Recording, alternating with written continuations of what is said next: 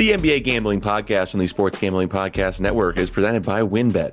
Get started today and you'll get a risk-free bet up to $500. Terms and conditions apply. Get the details at WynnBET.com. That's WYNNBET.com and download the app today. We're also brought to you by Better Than Vegas. Better Than Vegas is your home for free daily video picks from SGPN. It's like YouTube for sports gambling. Make sure to subscribe to our profile at sportsgamblingpodcast.com/BTV. That's sportsgamblingpodcast.com/BTV. We're also brought to you by Roman. Roman is the straightforward way to take care of your ED. Just head to GetRoman.com/SGP for $15 off your first month. That's GetRoman.com/SGP. Finally, we've just launched two new shows on the Sports Gambling Podcast Network that you guys need to check out. Our MLB Gambling Podcast and SGPN's own Fantasy Football Podcast. Make sure you're subscribed to the Sports Gambling Podcast Network feed so you never miss an episode. Just search Sports Gambling Podcast Network on your favorite podcast provider.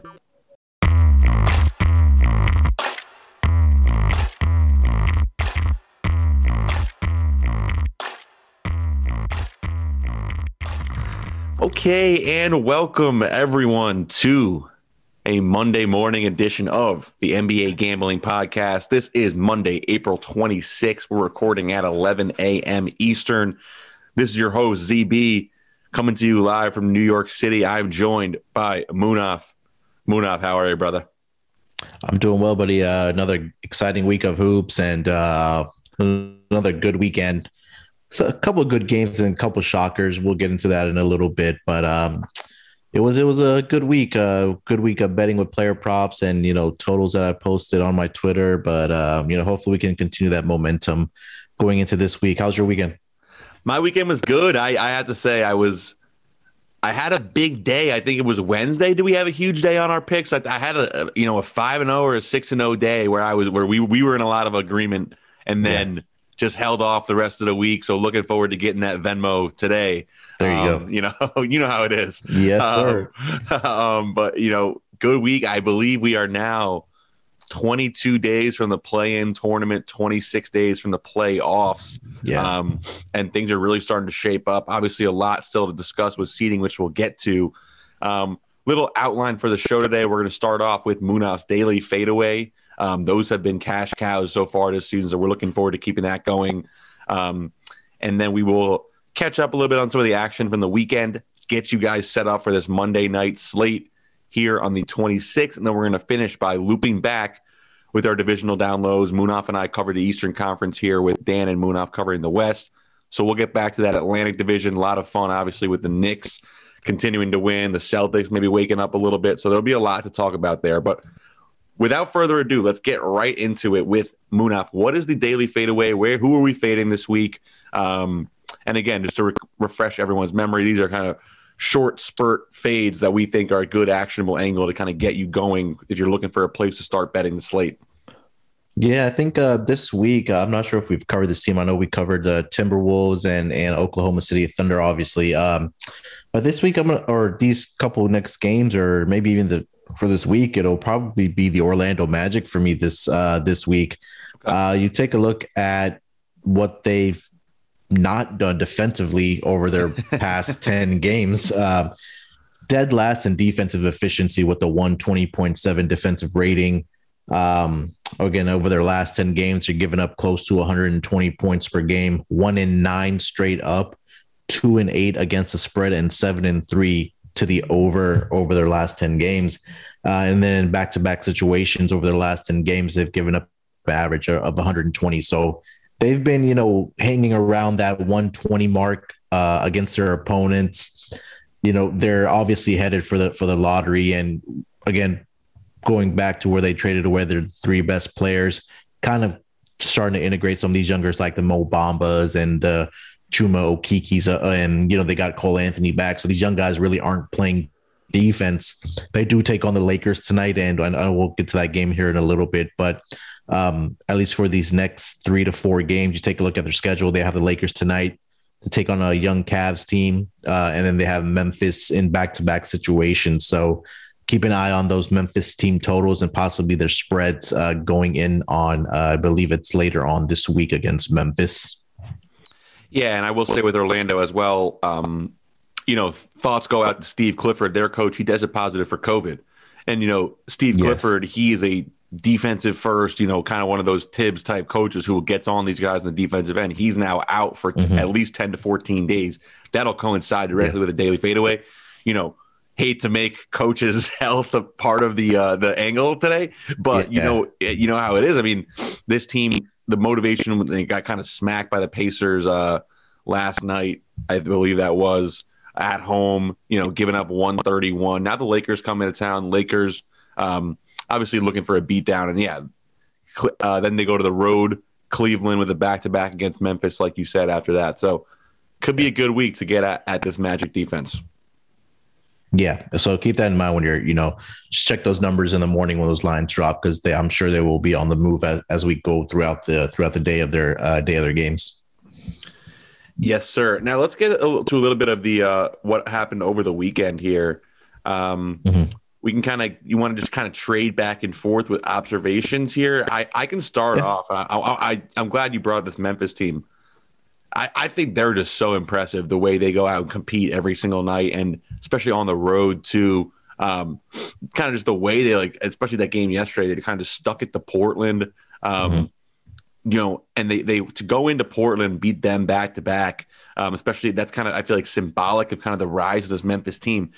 It doesn't really make sense to me how they're so good, but you know, they're just more than the sum of their parts, and led by Ja Morant, his just viciousness with which he attacks the rim. Love watching this team. So, you know, I think it's going to be interesting to see what happens in the play-in. I think most people will want to take either the Blazers or the Warriors over them if that's what it gets to. Yeah. That's kind of where we're shaping up right now, but they just kind of continue to keep winning. And, you know, they obviously struggled to close that game yesterday, but just a really, really fun team. Ja, obviously, just love watching him play. Now you get Valanchunas back. They are in Denver tonight. I'm definitely looking at Memphis. Only a 4.5 point spread here, or 7.5. A week ago, obviously, Denver's had some more further injury problems. But I want to start off by giving a shout out to the Memphis Grizzlies. Yeah, just going off of that quickly. You know, they're finally healthy, right? They got Valanchunas back. We saw Triple J come back. He's played in 2 games. I believe he did not play last night.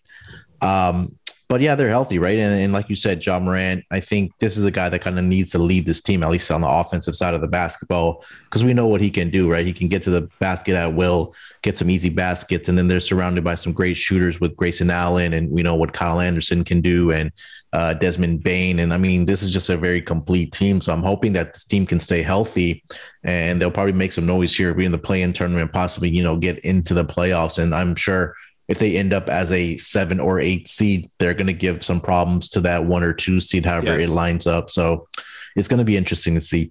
The team that I wanted to highlight here I'll go to the Eastern Conference, was the Atlanta Hawks. I mean, they lost Trae Young to that ankle injury, but for them to beat Milwaukee yesterday, and then they went out and beat, I believe it was the Miami Heat, you know, without Trae.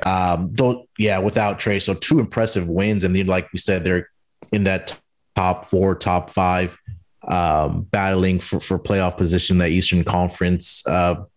You know, guys are stepping up. You know, they didn't have Clint Capela for one of those games. So we've talked about the depth that this team has, and now it's kind of time for that depth to step up without Trae Young. And it has been over at least these last 2 games.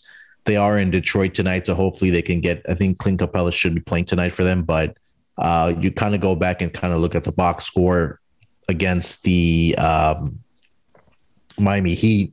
You know, John Collins is kind of leading this way here, but then you're also getting contributions from Gallo and Lou Williams and Bogdanovic. So like we talked about, that depth, now it's starting to come into play for them. So 2 big, impressive wins for the Atlanta Hawks over these last 2 nights.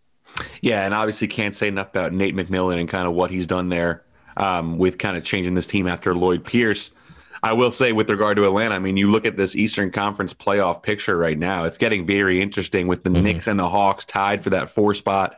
They're both 2 games ahead of the Celtics and the Heat, who are tied for that 6th spot. Yeah, obviously 6 is the key because you want to avoid the play-in. But, you know, alongside of that reality in the standings, I feel like most people will probably take the Celtics or the Heat over the Hawks and the Knicks. Right. You know, I think most people consider those 2 teams better. But, yeah, huge shout-out to the Hawks. You know, very impressive. Obviously, Bogdanovic looking really good, and, you know, that's a nice acquisition for them this offseason. I will keep it in the Southeast Division. We got to finally shout out the Washington Wizards. Yes. Potentially the least talked about team on this podcast. Yeah. The more I think, I can't remember the last time I said Bradley Beal's name on this podcast, but they're getting it done on the defensive end too. I mean, I think we're kind of starting to see with this team that they can be good enough offensively that if they can just get this defense to be middle of the road, they can really start to win games. And that's kind of what they've done. They've done a good job holding teams, you know, to reasonable point outputs, and they're going to consistently get, you know, 120, 125 points up on the board with the offensive talent that they have. And 8 straight wins for the Wizards. And, you know, I hate to... Yeah, I mean, this is kind of what they wanted, right? They built this team to chase the play-in and chase the back end of the playoffs. It looks like they're going to get that, obviously, with the Bulls and the Raptors kind of starting to fall off a little bit more. So the Wizards playing really good basketball, looking like a much better team. You know, not that they would push anybody in the first round if they got with Brooklyn or Philly, but definitely just want to shout out to the way that they've been playing recently, 9-1 in their last 10 and 8 straight wins. Yeah, like you said, like this isn't a team that we've been talking about, but you know, they're slowly, you know, creeping up into the standings here and getting into that play-in tournament where they've reeled off 8, 9 in a row here. Yep.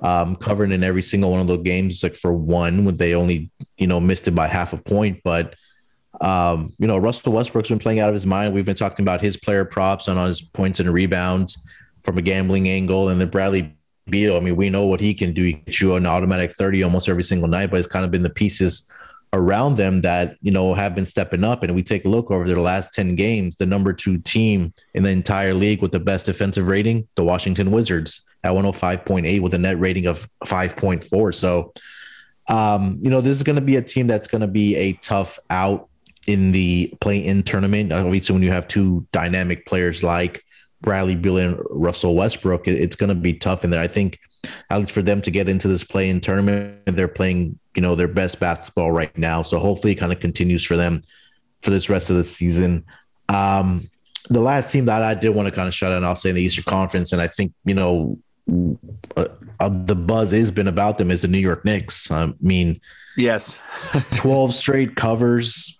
Over their last 12 games, they're 9-3 in that span. They're on a big winning streak here. Got huge victory over Toronto. Believe that was Saturday morning. Yeah. They had the afternoon game. So, you know, they have a big game tonight against Phoenix. So I think this will be a great measuring stick on where I think we see where the New York Knicks are. You know, Phoenix is going to be on their last game of this little Eastern Conference road trip that they have tonight, but again, you know, Emmanuel Quickley, who's been playing well for them, Julius Randle, we know what he's been doing all season. I think the big thing for them that people are not really talking about has been Nerlens Noel at that center position, who's just been absolutely great defensively for them. And they have great shooters surrounded. So I think, you know, in my book, if I was a voter, I would probably vote for Tom Thibodeau to win Coach of the Year. I mean, he's not getting the recognition for what he's been doing with this New York Knicks team because of what their performance has been in the past. He's just made a 180-degree turnaround for this whole organization. And I think a lot of the players have come out and said that when the New York Knicks are good and they're battling, they're competing and battling like they are, and hopefully getting into the playoffs, it's always good for the whole NBA and entire league when you have a team like the New York Knicks. So, you know, I know the New York Knicks are one of your teams, so I want to kind of get your thoughts on that also. Yeah, huge game tonight against Phoenix. I think what's interesting about this whole run for the Knicks, I mean, they were still only a pick-em in that game against the Raptors, right? And we talked about much earlier in the season how there's kind of this tension with the Raptors where no one really wants to downgrade them that far because when they're healthy, they've been this playoff team. So I thought that was an interesting line. Yeah, the Knicks are not getting that. I mean, they're making a lot of shots. I think they've been really hitting shots. So, you know, that's the kind of thing that can regress at some point. But I think, you know, very impressive what they're doing. So We'll talk about them a little more when we preview that Suns game. That's probably the marquee game on the slate tonight. I will say, just with regard to Phoenix, they obviously lost that game in Brooklyn yesterday, and Brooklyn now opens up a 1.5 game lead over the Sixers in that 1 seed race. Which if Brooklyn gets the 1 seed with everything that's going on with them, that would just be incredible. Yeah. And yeah, I mean, it is kind of a weird time where, you know, the Bucks are 5-5 in their last 10. The Sixers are 5-5 in their last 10. The Nets are 6-4 in their last 10. Same thing in the West. The Suns and the Jazz are both only 6-4 in their last 10, allowing the Clippers to creep back into the conversation for the 2 seed. So lots of seeding implications coming up. Anything else you're ready to get into the slate for tonight? No, that's all I have. I know we have a big schedule tonight, so let's get into these games. Perfect. Let's get into the games. We're going to take a quick break here, and we'll come back with the Monday night slate. Today's episode of the NBA Gambling Podcast is brought to you by WynnBET. WynnBET is bringing you the action of real sports betting with the Wynn Las Vegas experience. Get in on all your favorite teams, players, and sports games with generous promos, odds, and parlays happening right now at WynnBET. Get started today, and you'll receive a special offer of up to $500 risk-free sports bet. Terms and conditions apply. Get the details at WynnBET.com. That's WYNNBET.com, and download the app today. I'm looking at the Knicks as a home dog tonight on WynnBET. Going to get down on that. Guys, you can't beat this special offer. $500 risk-free sports bet. Make sure to get the details at WynnBET.com. Okay, coming back off the break. Let's get right into it. Monday, April 26th. The first game we have on the slate implicates the daily fadeaway. Munaf, we've been told we need to disagree more on these games. Let's see if we can do it. Munaf and I tend to see the game very similarly, so we'll try to give you more diverse opinions on some of these matchups here. But with the daily fadeaway, it might be hard to do that. Let's see. The Lakers go to Orlando. Lakers are laying 10. Total is at 210. Munaf, is the team total in effect with the Lakers? That team total is at 110.5. Yeah, this is for the Lakers. I mean, it's tough. I think the first point I do want to make for the Lakers is that after the loss against Dallas on Saturday night, where they lost that second game of the mini series against Dallas, Anthony Davis came out and said that their next two games are must-win situations. I didn't see that. Wow. For the Lakers. Yeah, he said that because, you know, right now they've lost, 4 out of their last 5 games. So they're kind of free falling in the standings here. So I think this is kind of the get right game for the Los Angeles Lakers. And I'm expecting a big game out of Anthony Davis here tonight against Orlando. The Lakers have been putting up the points, right? They got 97 against Utah. Okay. They got 110 against Dallas and then 93 against Dallas, but Dallas has been one of the better defensive teams. Now we're going up against the Orlando Magic, you know, like we mentioned in the daily fadeaway, one of the worst defenses in the entire league right now over their last 10 games. Do the Lakers have enough offensively to put up those points? I'm not sure. It's just going to depend on how many points or minutes, Anthony Davis plays going forward, because they are still trying to be cautious with his minutes and his injury. But I'm going to go with the Los Angeles Lakers here tonight. I know it's double digits on the road here tonight, but I think this is going to be a game where the Lakers kind of get right. And I think this is a game where Anthony Davis has a big game. Andre Drummond and Anthony Davis should be able to dominate inside and get rebounds and create second chance opportunities for the Los Angeles Lakers. I had mentioned this on my Twitter when that first game, you know, when Anthony Davis returned, I think it was like one of the first possessions for the Lakers where Anthony Davis, you know, shot a jump shot. Andre Drummond got the rebound, offensive rebound, kicked it out to KCP for the 3-pointer. And I think that's something that the shooters for the Lakers are going to have to be ready to do because they will be able to dominate on these boards. But, you know, for tonight, I'm going to lay the 10 points with the Lakers tonight. Yeah, and the Lakers in that Mavericks game shot 12 of 45, 26% from three in that matchup. So hopefully some regression there as well. 20 bench points also for the Lakers. They need other guys to step up with LeBron out of the lineup still. So you got to get that supporting cast playing a little better. Obviously, AD has struggled since coming back. I think this could be a good night for a little AD player prop situation.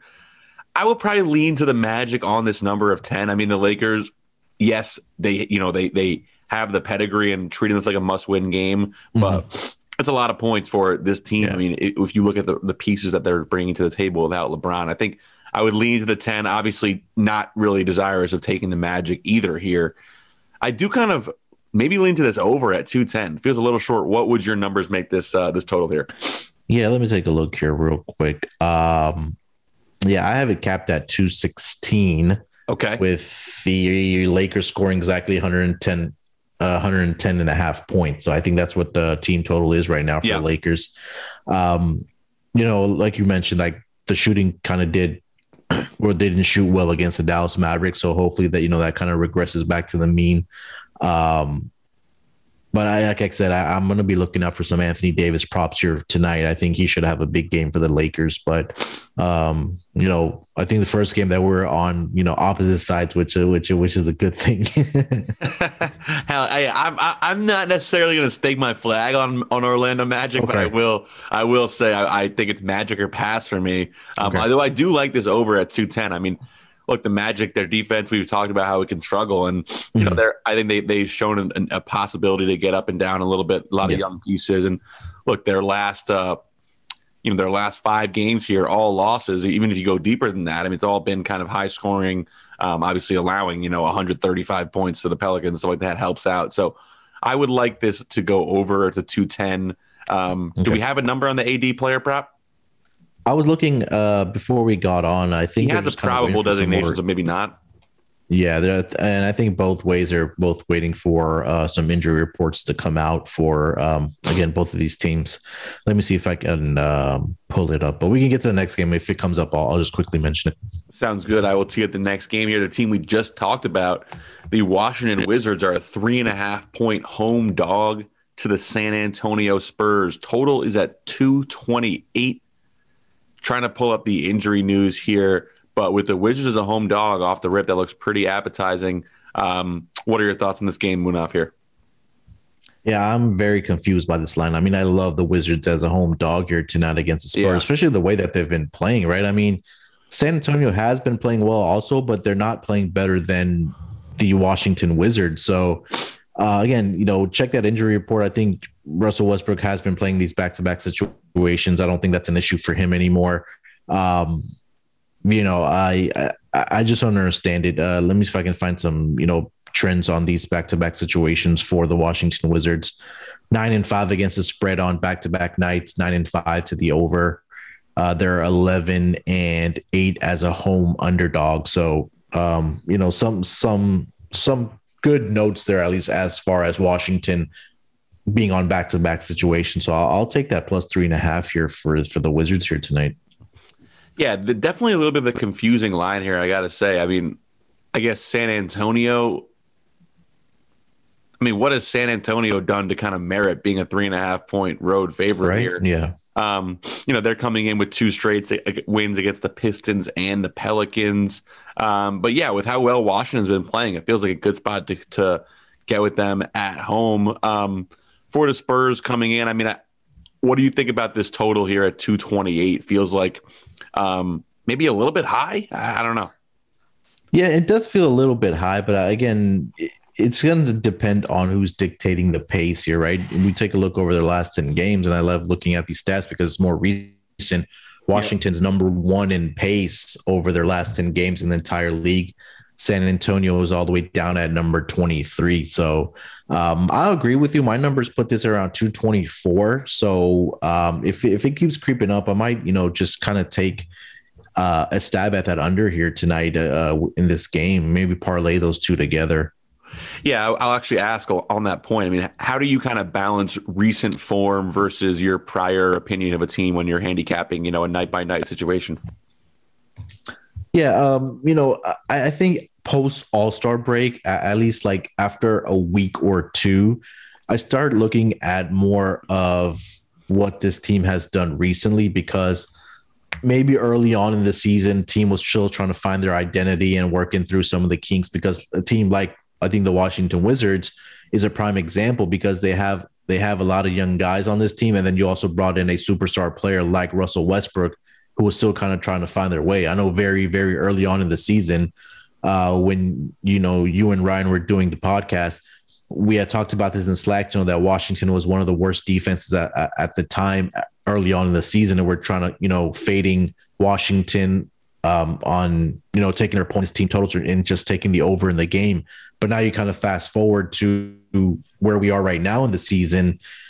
Again, Washington are number 2 in defensive rating over their last 10 games. So that's a significant improvement for them. And then now number 1 in pace over their last 10 games. So I think right now it's the season as we're kind of winding it down with these teams have 10 to 12 games left. You kind of see what their identity really is and what their motivation is for the regular season. So we talked about in the Daily Fadeaway or Orlando Magic, okay, where they don't really care about playing defense right now because they're kind of ready to mail it in for the rest of the season and get to that lottery pick versus the Washington Wizards, who are 9-1 in their last 10 games, got a little winning streak going here and trying to get into that play-in tournament with your 2 superstar players. So I think that's kind of how I kind of gauge it from team to team. Yeah, that makes a lot of sense. Especially, I think the situational evaluation is very important. Like, you know, especially because of the standings kind of shifting at all times here now, mm-hmm. and teams falling out of playoff contention. Like, I think, like with the Sixers, they aren't playing great ball recently. I would still kind of not factor that in as much because it's been more like injuries and you know, Ben Simmons being out, and they're still in the thick of the playoff chase. But it seemed like the Magic, like you said, they're falling off the face of the earth. Now it's time to look forward to the offseason. You got to kind of be constantly re-looking at that. So. That's a great point there. I think we're both definitely in agreement that Washington plus 3.5 pending health is a very, very good play. I like that a lot. Mm-hmm. Let's go to another 3.5-point home dog, the Atlanta Hawks, who we just talked about. They're in Detroit, laying 3.5 on the road. Total is at 216.5. Feel like it might be time to hop off the Atlanta train now, coming in on a back-to-back after a huge win over the Bucks. Pistons. They've been good as a home dog this year.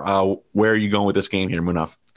Yeah, I think this might be a flat spot for the Atlanta Hawks, like you mentioned, coming off of 2 big wins against Eastern Conference opponents that are in that playoff race with the Milwaukee Bucks and the Miami Heat.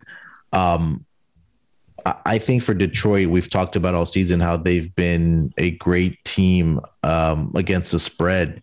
Kind of trying to find their metrics here for Detroit. Man, I don't know why I didn't write those down, but here, let me quickly take a look if I can find something here. But yeah, like you mentioned, I think this might be a flat spot for the Atlanta Hawks coming off of 2 big wins, like I mentioned. Detroit at home as at home underdog, 13-9-1 against the spread. They're 15-11-1 against the spread at home this season. Overall, they're 32-27-2. So, you know, their overall record, straight up wins record, is not, you know, kind of indicative of what this team has done covering games because, you know, we are a gambling podcast. So those the numbers that we kind of look at against the spread. So I'll take Detroit as a home underdog here tonight. Like I mentioned, Atlanta may be in a flat spot here, but I think if Clint Capela does go tonight, take a look at some of his player props, you know, rebounding props, because he's absolutely been a machine for the Atlanta Hawks this season. Yeah, and if Clint is in, it'll be very fun to watch. A little bit of a Clint-Isaiah Stewart battle. You know, with the Pistons, look, I thought this mini three-game road trip covered in Dallas, competed hard in that game, thought they were giving Dallas a lot of problems. Then they kind of lose in San Antonio on the back-to-back, and then they go to Indiana. They kind of had that game won. Indiana with a late burst gets it done, but the Pistons still covered that spot. You know, I continue to really like what this Pistons team is doing. I will say, I mean, they've kind of gone back to their veteran starting group now that they've had some injuries subsiding. So Mason Plumlee back in the starting lineup, along with like Corey Joseph and Josh Jackson. Jeremy Grant's obviously back. He's taken on that bigger role that he's had. But, you know, I still love Isaiah Stewart, Killian Hayes coming off the bench, Diallo, Frank Jackson. I kind of like those younger pieces a little bit more. It makes them a little more of a feisty team. But, you know, in this spot here for Atlanta, 3rd game in 4 nights, coming off the back-to-back home wins against Miami and Milwaukee, kind of out of their league a little bit. Now this 3.5 number kind of screams Detroit to me. So I will go with the Pistons for sure here. Really like both the Pistons and the Wizards pending a clean injury report. Thoughts on the total at 216.5? It seems a little low to me, especially, you know, when you have 2 teams that, you know, that can get up and down with some of the younger guys. And we know what the shooting capabilities are of both of these teams. take a look over the last 10 games for Atlanta, number 5 in offensive efficiency. Detroit, they're down at number 27, but we know that this Detroit team can put up points. They have the shooters, like we said, with Sadiq Bey and Isaiah Stewart's another guy that can kind of step out and knock down those 3-point shots. Wayne Ellington, I think one of the better shooters in this league that's on this Detroit team that can knock down shots.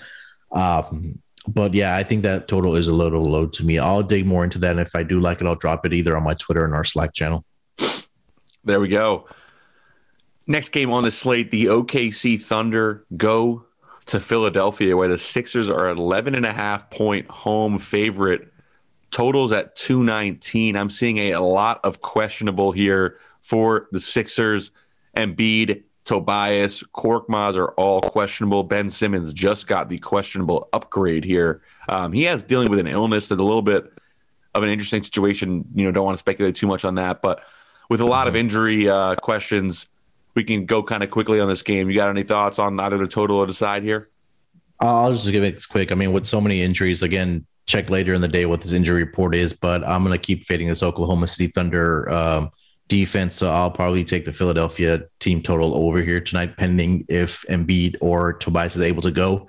I'll take that team total over for the Sixers. But as far as the game, I think there's not much there with all these injury question marks. Yeah, and obviously the Sixers, they kind of they really need to win this game. So, I'm a little bit surprised to see all this questionable. They kind of need Embiid to carry them right now. Mm-hmm. 4 straight losses. And again, the Nets, the Nets have a tougher schedule. The Sixers do have the easiest schedule in the league remaining starting tonight, obviously, with that OKC team on a 13-game losing streak. With these injuries, not much of a case we made for either side here. Anything else in this game, or you want to keep moving on? No, let's keep moving. Yeah, let's keep moving. Let's take a quick break here, and we'll come back with the rest of the slate. Today's episode of the NBA Gambling Podcast is brought to you by Roman.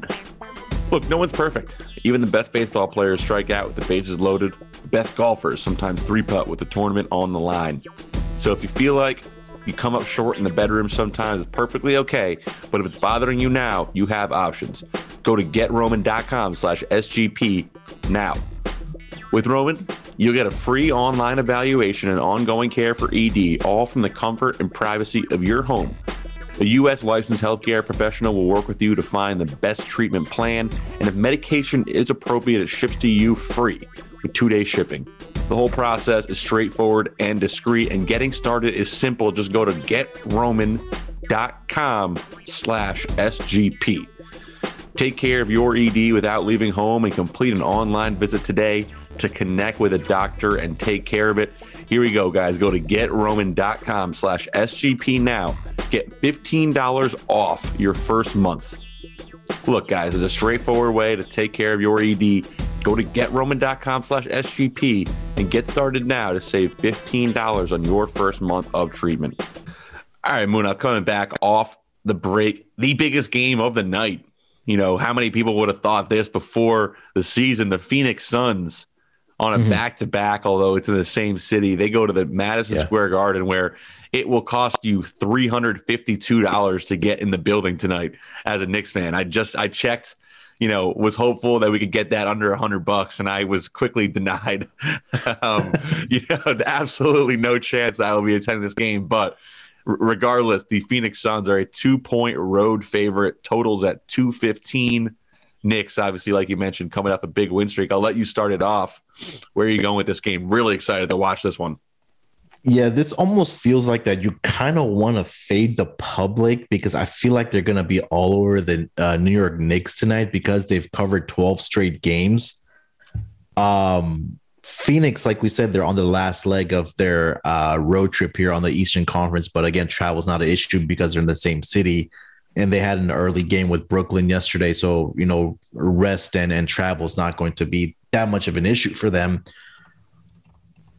As much as I do want to take the Knicks here tonight, I'm going to take Phoenix here, laying the 2 points here on the road.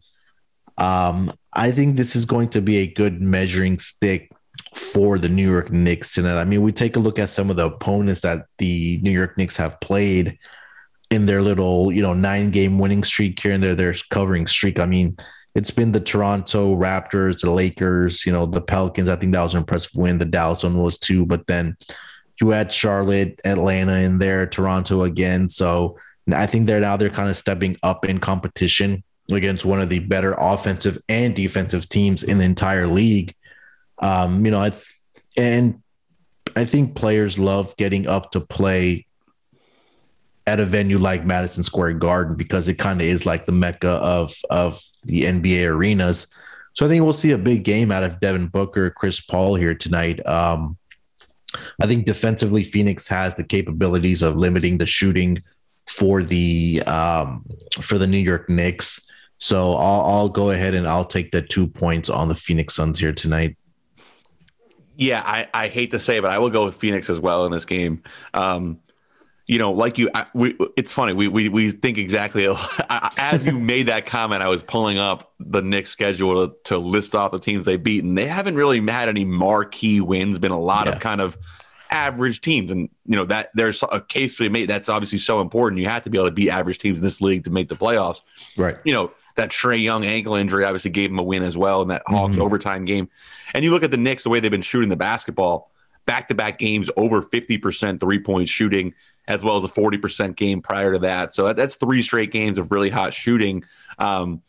So I do think that, with the Knicks, potentially a little bit of regression. And obviously this number does kind of scream Suns to me, just because I think, like you mentioned, everyone's going to want to eat up this Knicks +2 at home. Yeah. I will make the case, though. I think the Suns offensively could have a lot of success in this game. You kind of look at the way the Knicks have been defending this year. They're really good at defending the three with their effort. And then they have Nerlens Noel and Taj Gibson, who kind of just hang out by the rim and block a ton of shots. You compare that to what the Suns want to do, and that's really Chris Paul and Devin Booker getting their mid-range game and elevating in the mid-range. So I think I'm going to pull up a player prop here. I think this could be a big Chris Paul scoring game, just kind of getting into that mid-range. The Knicks do play that super conventional pick and roll coverage that Chris Paul should eat up, I think, with Nerlens Noel just dropping so far back.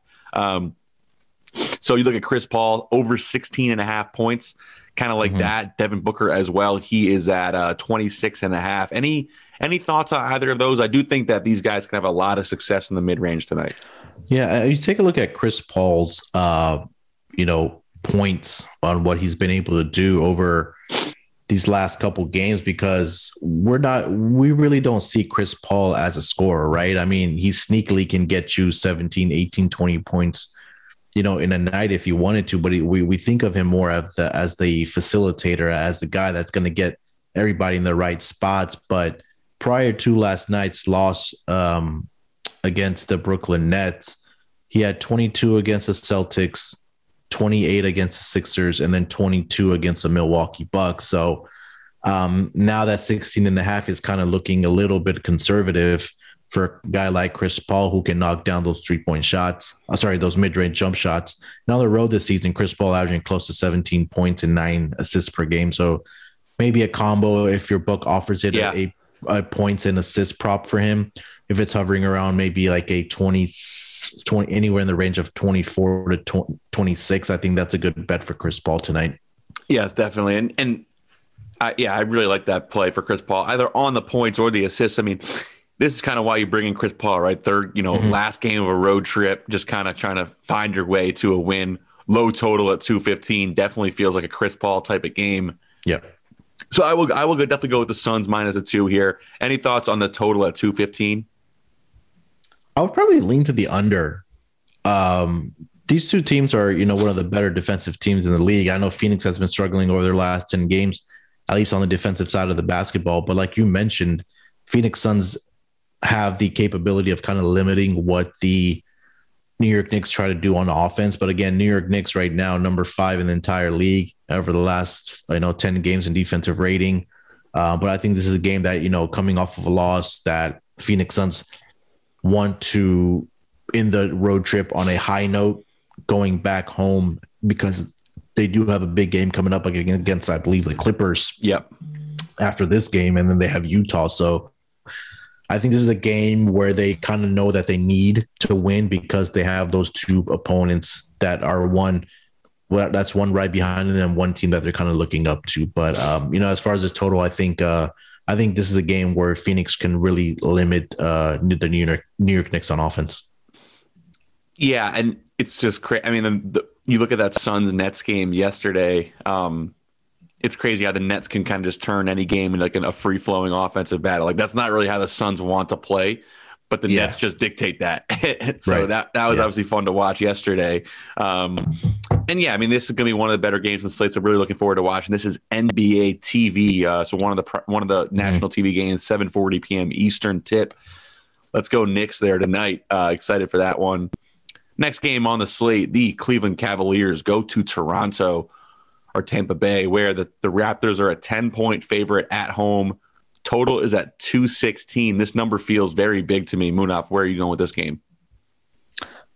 Yeah, this is a big number. I'm not sure why Toronto at this point in the season is favored by this many points. Toronto, you know, coming off of a loss against the New York Knicks the other night on, I believe it was Saturday, where they just kind of got punished. It just feels like that, like we're still trying to figure out this late in the season, like who this Toronto Raptors team is, right? Yes. It's very confusing because there's only about 10 to 12 games left for some of these teams. You know, they won 4 games in a row. I mean, you know, they beat San Antonio, Orlando, OKC, you know, lesser opponents. They beat Brooklyn, but that was without Kevin Durant, James Harden. I think only Kyrie was playing in that game. And then they take a big L to the New York Knicks, who are, you know, one of the better teams in the Eastern Conference this season. Now you're going up against a gritty Cleveland Cavaliers team. I'm not sure that they should be laying the 10 points.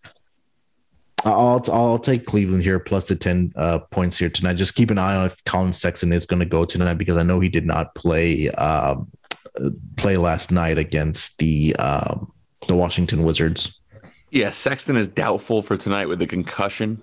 Okay. But, you know, I almost kind of like this team a little better without him potentially. I mean, okay. I really like what Darius Garland can do in that spread pick and roll. He's looking really good recently. But Darius Garland definitely making a little bit of a leap as we speak. 28 and 9 assists, able to kind of dime up guys in the pick and roll, much more spread out. And Sexton, you know, he does have that alpha dog scorer type personality, and he can bring you those points, especially in a matchup on the road like this. So you'd love to have him out there, but, you know, Garland can definitely handle that role. Yeah, I'm going to take the 10 here with the Cavs. I mean, definitely feels like way too big of a number. And the Raptors, you know, they've been really up and, like you said, impossible team to figure out this year. And we're still kind of treating them like a mid-tier East playoff team when healthy, you know, even at this stage in the season. And they haven't necessarily done – they've been obviously had COVID issues and all that. So I'll go with the Cavs plus the 10. Total at 216. Any thoughts on that? Yeah, I was kind of taking a look at two things here. The last time the Toronto Raptors were a double-digit favorite was all the way back on January 14th against the Charlotte Hornets, and they only won that game by 3. Since then, they haven't even sniffed being a 10-point favorite. The closest that they've gotten, I see, is a couple 7.5s and an 8.5. But so that's kind of, you know, telling you that either the books don't think that highly of Cleveland, or that Toronto's kind of getting too much respect here. But as far as the total, I think these two teams did link up earlier this season. April 10th, the Toronto Raptors got the victory 135-115. So that game flew over the total. And then they got together on March 21st, 105-116. Cleveland won that game by 11. That game went over the 215 also. So, I kind of do like the over here tonight for some reason. I think we'll see a lot of pace in this game with guys getting up and down the floor, especially with, you know, Cleveland with, like you mentioned, with Darius Garland. They have the shooters with, you know, Kevin Love is out there. You have Isaac Okoro and some of their young guys. I think Jared Allen, and if Larry Nance is playing tonight, I don't know if he's playing. I don't know if you see anything on that, but they should have some success getting inside the basket or finishing around the basket for the Cleveland Cavaliers. So I kind of do like the over in this game here tonight. All right, there you go. I mean, I don't necessarily have thoughts on the total. Larry Nance, yeah, he played 23 minutes in that game against the Wizards, so hopefully he'll be out there, not on the injury report whatsoever. So kind of a sneaky fun game there, actually. It's going to be – yeah, there's some decent games on the slate tonight along with that Knicks-Suns primary game. Let's go to Miami, where – the Miami Heat and Chicago Bulls completing the second game of a 2-game set. Heat got the win by 5 points in the first game of that set. Now tonight, the Bulls are a 6-point road underdog in Miami. Total is at 205. Zach LaVine remains out. The Miami Heat kind of remain on the cusp of turning the corner, but they haven't quite done it yet, especially on the offensive end, continuing to struggle. Where are you going with the 6-point number here, Munaf? Yeah, I mean, we take a look at Miami. I think this is a team that if you like playing Miami, play them in the first half, because if you kind of take a look at their second half metrics, they're just really letting some of these teams that they're kind of dominating in the first half kind of either get back in the game or beat them outright in the second half. This is a back-to-back situation. I mean, they're playing Chicago again. They, like you mentioned, that they got the 5-point victory over them. I don't really have a lean for the full game, but I'm going to play Miami in the first half here tonight. Like I said, Miami gets off to great starts, and then the second half they kind of poo-poo and, let their opponent kind of get back in the game. So, again, this is a big game for Miami here tonight. They're number 7 here in the Eastern Conference standings. They're tied with the Boston Celtics for the 6th seed, and they're 2 games behind that 4 and 5 seed. So I think now is the time that Miami kind of really needs to get it going. But, again, a team that I still haven't been able to figure out on what's going on with this team. But at least for tonight, Chicago's kind of free falling, especially without Zach LaVine. I feel like they just don't have enough offensively. I'll take Miami here tonight. Yeah, I think this is definitely a tough number here. Obviously, that first game of the set closed that fire, ended up as a 5-point game. Spread is 6 here. Could definitely go either way with Miami. You keep wanting them to break out, but like you said, they haven't done it yet. I would probably see a better case for this minus 240 as maybe a money line parlay leg on the Heat, because like you said, they can give up a lead. Not really another short home favorite on the slate that I like. Maybe the Lakers could go in there. Trying to come up with another minus 240, or obviously the open parlay is always another fun way to get at it. So we can maybe find something from tomorrow night. Next game here on the slate, the Utah Jazz are laying 9.5 in Minnesota. Obviously, Minnesota's got that upset over the Jazz. I think that was a couple nights ago. Totals at 228. Donovan Mitchell remains out with this ankle. But they obviously bring Joe Ingles in, not too shabby a replacement. Yeah. Munaf, where are you going with this 9.5 point spread here? Yeah. I think I want to stay with Minnesota here at home as a home, underdog here.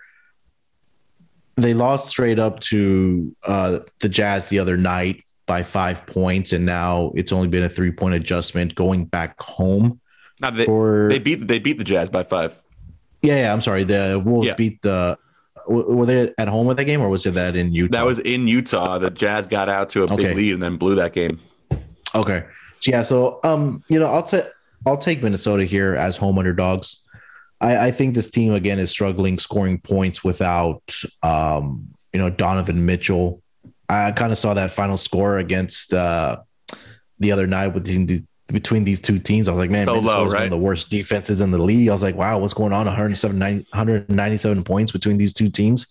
But as far as that, I'll go ahead and I'll take the home underdog here. Let's see if I can find some metrics here for the Minnesota Timberwolves at home. I mean, not much there. They're 12-12 as home underdogs, 14-15 against the spread overall at home. So I think Utah will maybe get the victory here tonight, but I don't think they'll cover that number of 9.5. Yeah, I think it's Timberwolves are past here as they've done it. I mean, the T-Wolves got that win in Utah despite only shooting 23.7% from three. So maybe can get a little bit better here. Yeah, I think it's T-Wolves are past, obviously, with this big number on the road, and the T-Wolves are really competing recently. I mean, they're kind of. They don't really seem to be as invested in the all-out tank job that kind of other teams are kind of getting into. They've obviously been starting to win games more. I mean, they're 4-6 in their last 10.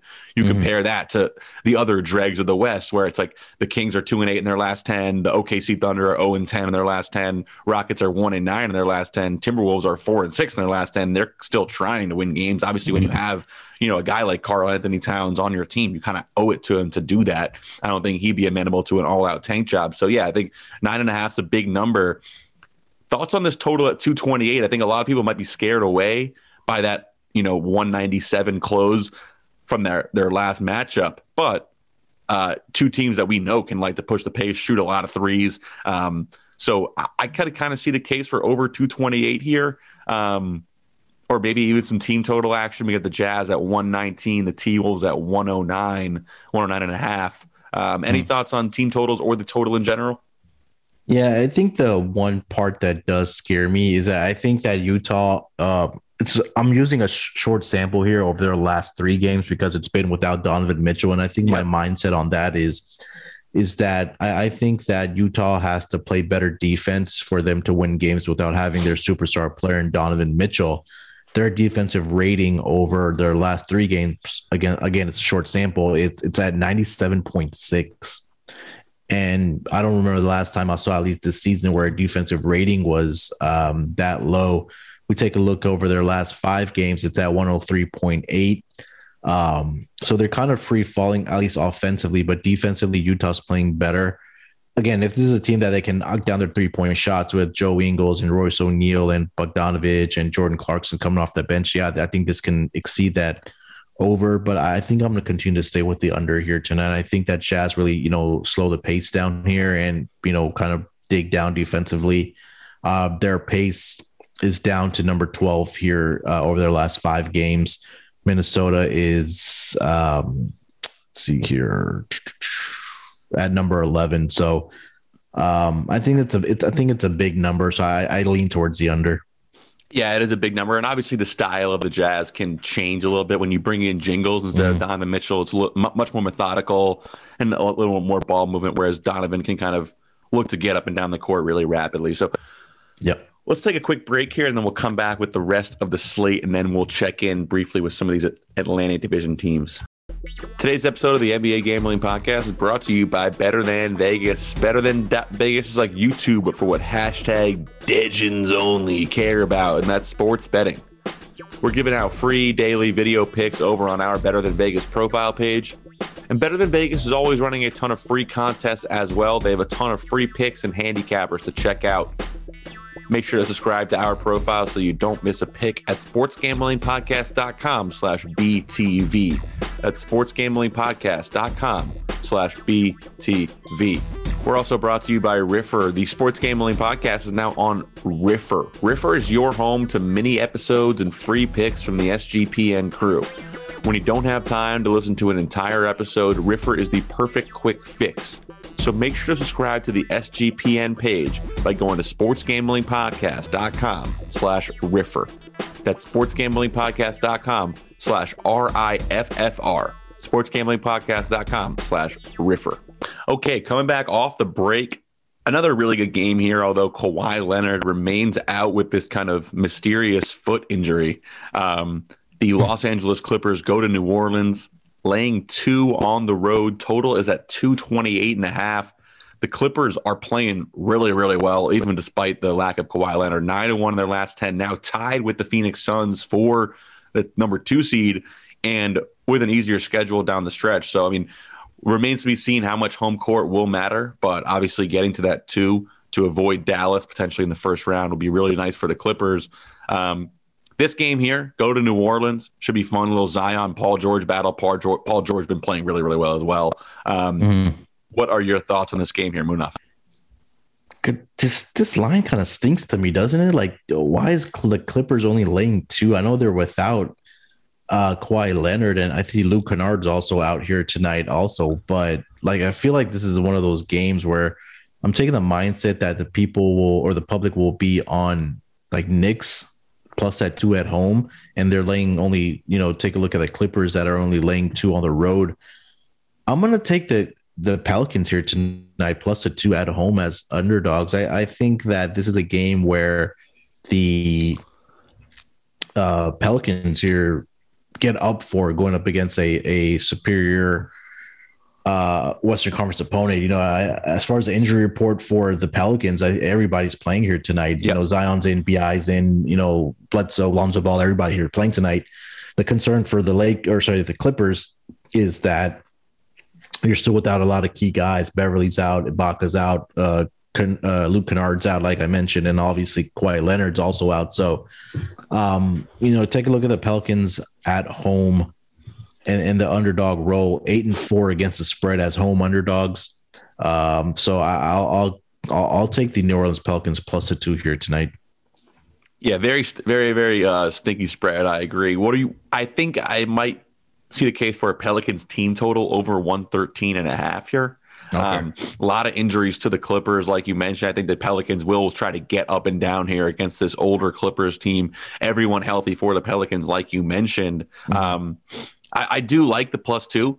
I will say I think the Clippers, with how well Paul George has been playing, this is the best offense in the NBA. It's kind of crazy to say that with how what the talent that Brooklyn has assembled, but major credit to Ty Lue for kind of what he's put together there. This total's at 228.5, obviously a half tick higher than that Utah-Minnesota game. Kind of a similar matchup, I would say, in terms of, two teams that can get up there, although recent performance would say they might not. I like this Pelicans team total at 113.5. I will go over there. And if I had to lean on the spread, I would probably go with the Pelicans +2 as well. Do you have any thoughts on the total here? Any player props? We took a look at BI the other night, and that one cashed for us easily. Let me see if I can pull up a number for BI, because I feel like the focus might be on slowing down Zion inside, so that might be opening up some shots for Brandon Ingram. Quickly, let me see. And that line right now, I see it down to +1.5 now for the Pelicans. As always, the Zoom IT department listening to us and getting down on these. I don't see the props listed here. I don't know why it's not loading, but that total is up to 229 now. And it said 113.5 for the Pelicans team total. Yeah. So that one's still sitting there at that point. But if I can pull up that BI player prop, but we can get to the next game. If I see it all, I'll quickly mention it. Yeah. And with the Clippers personnel, I think, either Zion or BI should have a huge game here tonight. I mean, it's really PG, and then now they're starting Pat and Zubac in the front court with kind of trying to make it through these injuries. But, credit to them. I actually was going to write a tweet that was intended to be humorous that Paul George is like 2 good games away from being the new sneaky MVP candidate. Because, it doesn't seem like anyone wants to give it to Nikola Jokic. Yeah. Let's get to that, man. Nikola Jokic this Nuggets team continues to find ways to win. Your boy, Will Barton, goes down with a devastating hamstring injury. Yeah. He might be out for the year now. So just the injuries continue to really pile up for the Nuggets. Obviously a shame because they were playing. I mean, they still are playing really well.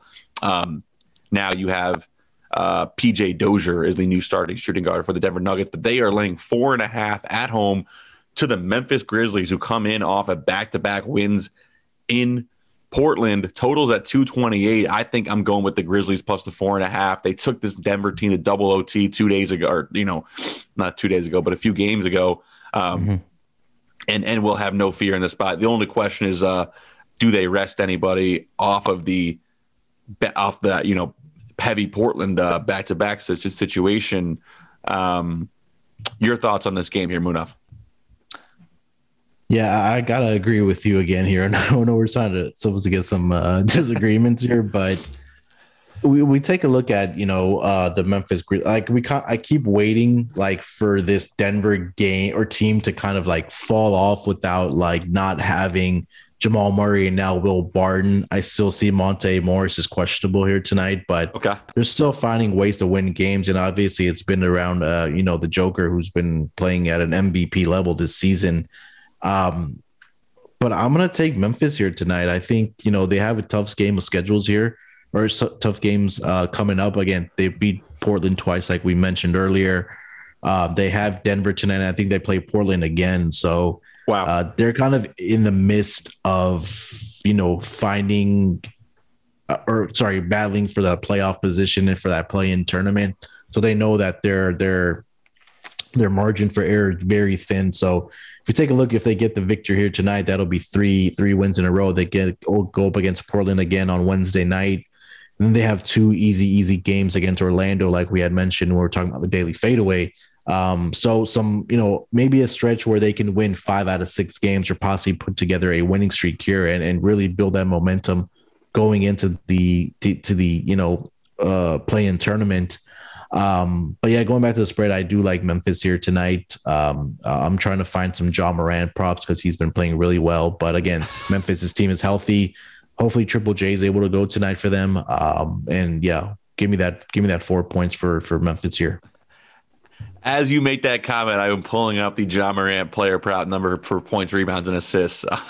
So it's at 32 and a half. I really like that to go over. He's been playing really well and eclipsing this, in recent form. And remember, he kind of had a little bit of a heated matchup with Facu Campazzo in that last matchup between Memphis and Denver.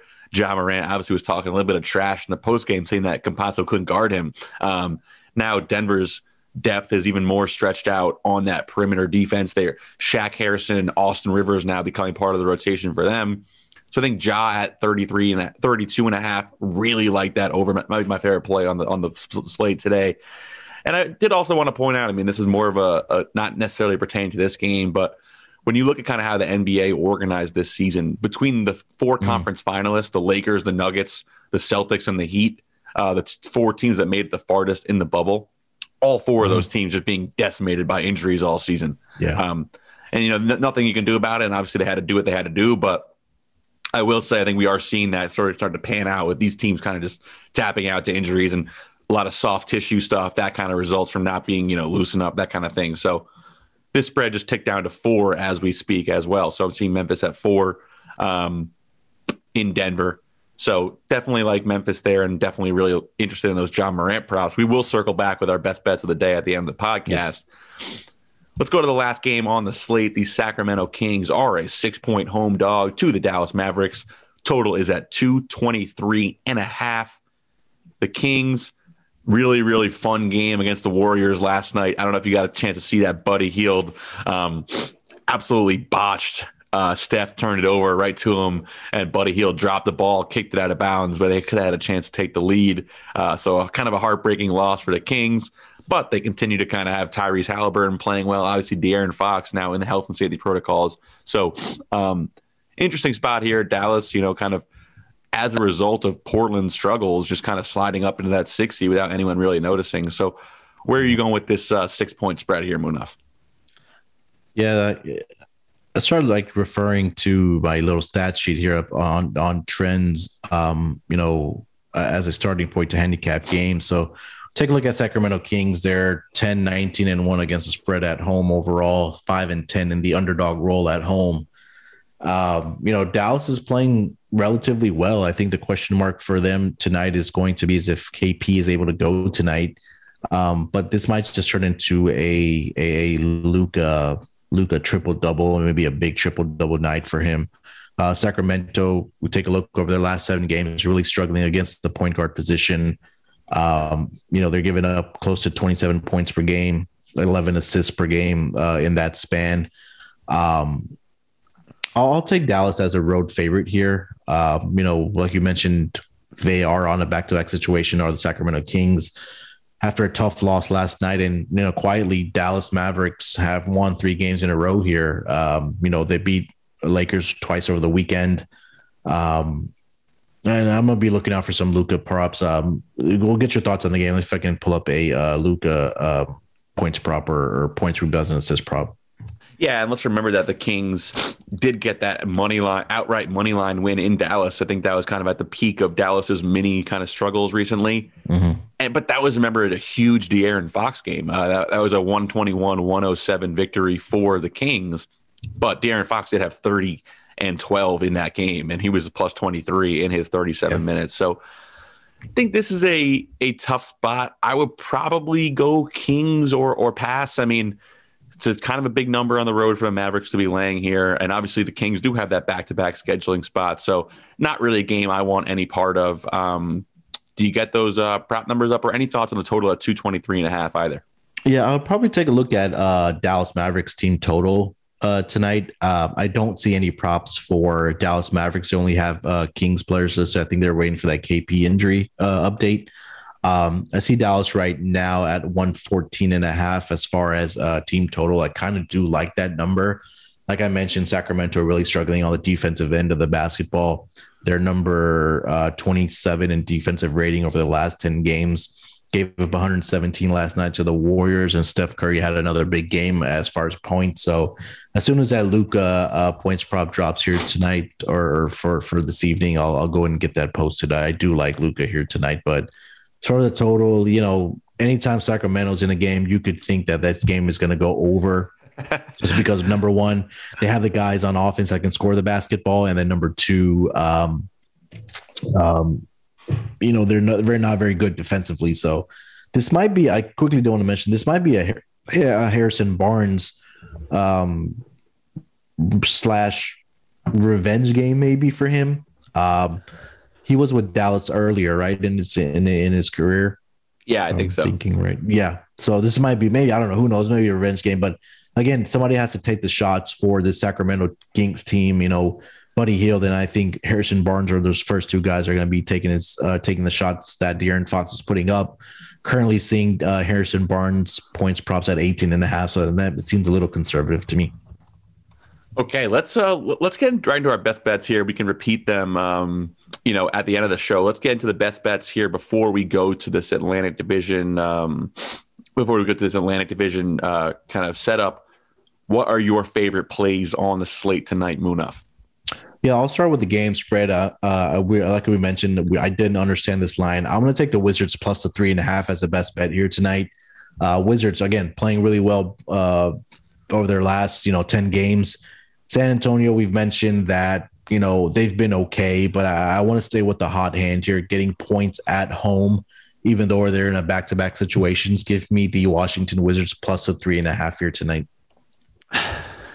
Great minds think alike. I would go with the Washington Wizards plus 3.5 as well, for everything you just said. And then I will also take the Detroit Pistons plus. That's up to 4.5 now at home against the Atlanta Hawks. I'll take the Pistons there. And then player props, I'm going to go with Ja Morant over to 32.5 points, rebounds, and assists. That is definitely my favorite play on the slate tonight, regardless of bet type. Let me get you one more, and that is going to get up the Chris Paul over 28.5 points, rebounds, and assists against the New York Knicks. Any other plays you want to bring, Munaf?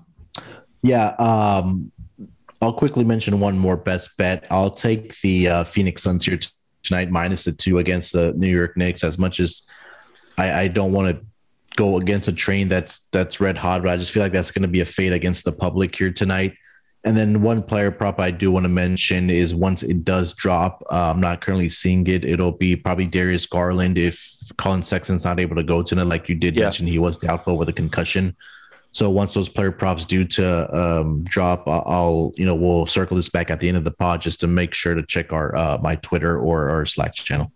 Yes, sir. And let's go to the Atlantic Division. We can go much quicker and just kind of check in on kind of where we're at with each of these teams. Don't need to go too in depth on them, but let's start with the Brooklyn Nets. And my question with you regarding the Brooklyn Nets is, what kind of matchup do you think that the Sixers and the Bucks would provide against them? And, which one of those would you rather face in a potential conference final series if the Brooklyn Nets do hold on to the 1 seed? Which of these teams do you think would give them more trouble? I think each team kind of brings its own challenge to the Brooklyn Nets. I think if the Philadelphia 76ers matched up with the Brooklyn Nets, I think Joel Embiid would feast inside against the Brooklyn Nets, because they kind of don't really have that true center that can really guard Joel Embiid. I mean, they do have Claxton. That I think I was watching the game last night between the Nets and the Suns, and they mentioned on the broadcast that Steve Nash said that Claxton was one of their better defensive anchors inside in that interior. I know right now he's out, but I think he's going to be a key piece for this Brooklyn Nets team going forward into the playoffs. And then you take a look at Milwaukee. I think Milwaukee is a team that can kind of keep up with the scoring of the Brooklyn Nets, like going toe-to-toe offensively with them. I think that Milwaukee has more of the dynamic players that can potentially slow down the Brooklyn Nets guys. I mean, we've talked about all season is that if you're going to try to stop one of these guys on the Brooklyn Nets, the other guy's going to go off. But I think the Milwaukee Bucks defensively with PJ Tucker, Drew Holiday, Giannis, and Chris Middleton have the capability of slowing down the Brooklyn Nets. But I think ultimately, I think the Brooklyn Nets are going to be just too much for a team to handle over a 7-game series. Yeah, I will say I think it's definitely Milwaukee is the tougher matchup for them. With the Sixers, yeah, you have the Embiid question mark, but you know we've seen time and time again that post scoring is not really the way you're going to keep up with a team like the Brooklyn Nets, who I think would have a lot of success offensively against the Sixers. You look at the Bucks, the Nets also don't really have anyone to guard Giannis. I think they can do a good job just kind of hanging back DeAndre Jordan or Claxton by the rim and forcing Giannis to go into them, but the Bucks personnel on the defensive end with the opportunity to close games with PJ Tucker at the 5, you know, I think PJ can do a really good job on KD. Drew, obviously, probably the best perimeter defender in the NBA. So you stick Drew on Harden or Kyrie. So I think they do have kind of good response to what the Nets bring to the table. I would think Nets-Bucks would just be a phenomenal series. I mean, I would just salivate over watching that and kind of handicapping those games. So, yeah, I mean, with Brooklyn, obviously 41-20 right now, a game and a half up in the East. They do have a big-time road trip coming up where they will travel and play some playoff teams in the West. Let me just pull up the schedule real quick. So they go at Toronto, at Indiana, home to Portland, and they go at Milwaukee, at Dallas, at Denver. So that'll be an interesting 4-game slate. But if they can hold on to that 1 seed, that would be obviously phenomenal for them. Let's go to Philly, and I'll ask you the same question as I did about Brooklyn. I mean, which matchup would you prefer between Bucks and Nets if you were the Sixers? I think for the Sixers, it probably will be the Bucks for me. I mean, I'm really high on this Brooklyn Nets team because of the 3 superstars. Yeah. But for right now, I think for Philadelphia, it's about getting healthy and starting to win some games here. I mean, you know, we've seen Ben Simmons out with a illness. We've seen, you know, Tobias Harris been out with a nagging knee injury. But as far as the playoff outlook for the Sixers, I mean, my biggest question is that do they have enough offensively to keep up with both the Milwaukee Bucks and the Brooklyn Nets? I mean, is Joel Embiid going to be enough to take on the offensive capabilities that both of those other teams have? It's what are we going to get out of Ben Simmons? We've seen Tobias Harris have take another step up in being a significant piece for the 76ers this season, but is it going to be enough for them to beat either one of these teams? I'm not too sure. If I had to rank it right now, who I would think that would come out of the Eastern Conference for me would be the Brooklyn Nets number 1, the Milwaukee Bucks, and then the 76ers. I agree. And the last time that we saw the Sixers make a deep playoff run, remember they had Jimmy Butler kind of doing Jimmy Butler things on this team, right? That when they went deep with, and then last year was kind of a wash, obviously with the Ben Simmons injury, and they got swept out by the Celtics. But you know, we haven't really seen Joel Embiid be the bona fide best player on a championship contending team. They still don't really know what does Ben Simmons do offensively. I keep raising this concern. They haven't figured out the Ben Simmons question at all on the offensive end of what is he going to do in the fourth quarter of a playoff game where teams are switching and you need to create your own shot. I mean, having Ben Simmons out there is still looking like it will be a liability. So I agree with that ranking that you just wrote. With Nets 1, Bucks 2. I would have the Sixers as honestly a distant third in that. I'm not very high on them heading into the playoffs. With the New York Knicks, obviously we've said a lot about them and kind of this winning streak. My question to you with the New York Knicks, and we can kind of do this, we're looking at a little more playoff matchups. How would you kind of rank their potential in a playoff series in the first round if they get the 4 or the 5 against the Hawks, Celtics, or Heat? Could they beat any of those teams in a first round series? I think that the Knicks would almost have to play like a perfect game in every single one of their games to win a playoff series, because you kind of take a look. I think I value playoff experience a lot more over a lot of things, because the game is the intensity it rises in the playoffs, right? Because you're competing for a championship. You take a look at the roster for the New York Knicks. I mean, it's a lot of young guys that don't have, number 1, playoff experience, and they're kind of early on the stage of their careers. I think the only guy that has that significant playoff experience is probably going to be Derrick Rose, and it's going to be Taj Gibson. Those are your kind of 2 veterans. But then you kind of look at guys like RJ Barrett, Julius Randle, Emmanuel Quickley, some of your key guys that have been doing well for you this season. They just don't have that playoff experience. And you know, I think this is a great stepping stone as far as building for the future for the New York Knicks. It'll be exciting to see Madison Square Garden on the TV in the playoffs. I think that's something that'll be, you know, fun to see. But I think for the New York Knicks, it'll probably be a first round exit. Not to say that they may not push a team to a 6 or 7 game series. That would be exciting to see, but I think the ceiling for them is probably going to be a first round exit. Yeah, I think their best hope is that they get the Hawks in the first round. I think they could definitely take the Hawks, in my opinion. And I think that it would be kind of a similar situation where the Hawks aren't really a playoff team either. They haven't really been there either. So it would kind of be two teams that have that, you know, lack of experience going up against head to head. Playing Miami, I think, would be devastating for them just because Bam Adebayo can take Julius Randle out of that series. Yeah. And then, you know, what do the Knicks do from there? That would be a really tough matchup, I think. And then the Celtics as well don't necessarily have a specific personnel expertise, but just between Jalen and Tatum, I think that would be a really tough series for the Knicks. So I agree. It's been a really nice season. I think looking forward to next season, they look like they're about to make some more win now moves. I think Kyle Lowry and Mike Conley are two guys they're going to look at hard at the point guard position. So they're very interesting offseason coming up in New York, and hopefully they make the playoffs. It's a really tough schedule coming up, and you know that'll start tonight with Phoenix, obviously. The Boston Celtics, they had that 6-game winning streak, then lost 2 in a row. Where are you kind of at with the Celtics team going into the playoffs? How close or far are they from the team that they were that made the conference finals last year? I think the question mark for like the Boston Celtics is like, are they going to be able to like just flip the switch in the playoffs and get back to what they did last season, at least getting to the Eastern Conference Finals? Something, again, I thought that they kind of figured things out when they had that 6-game winning streak.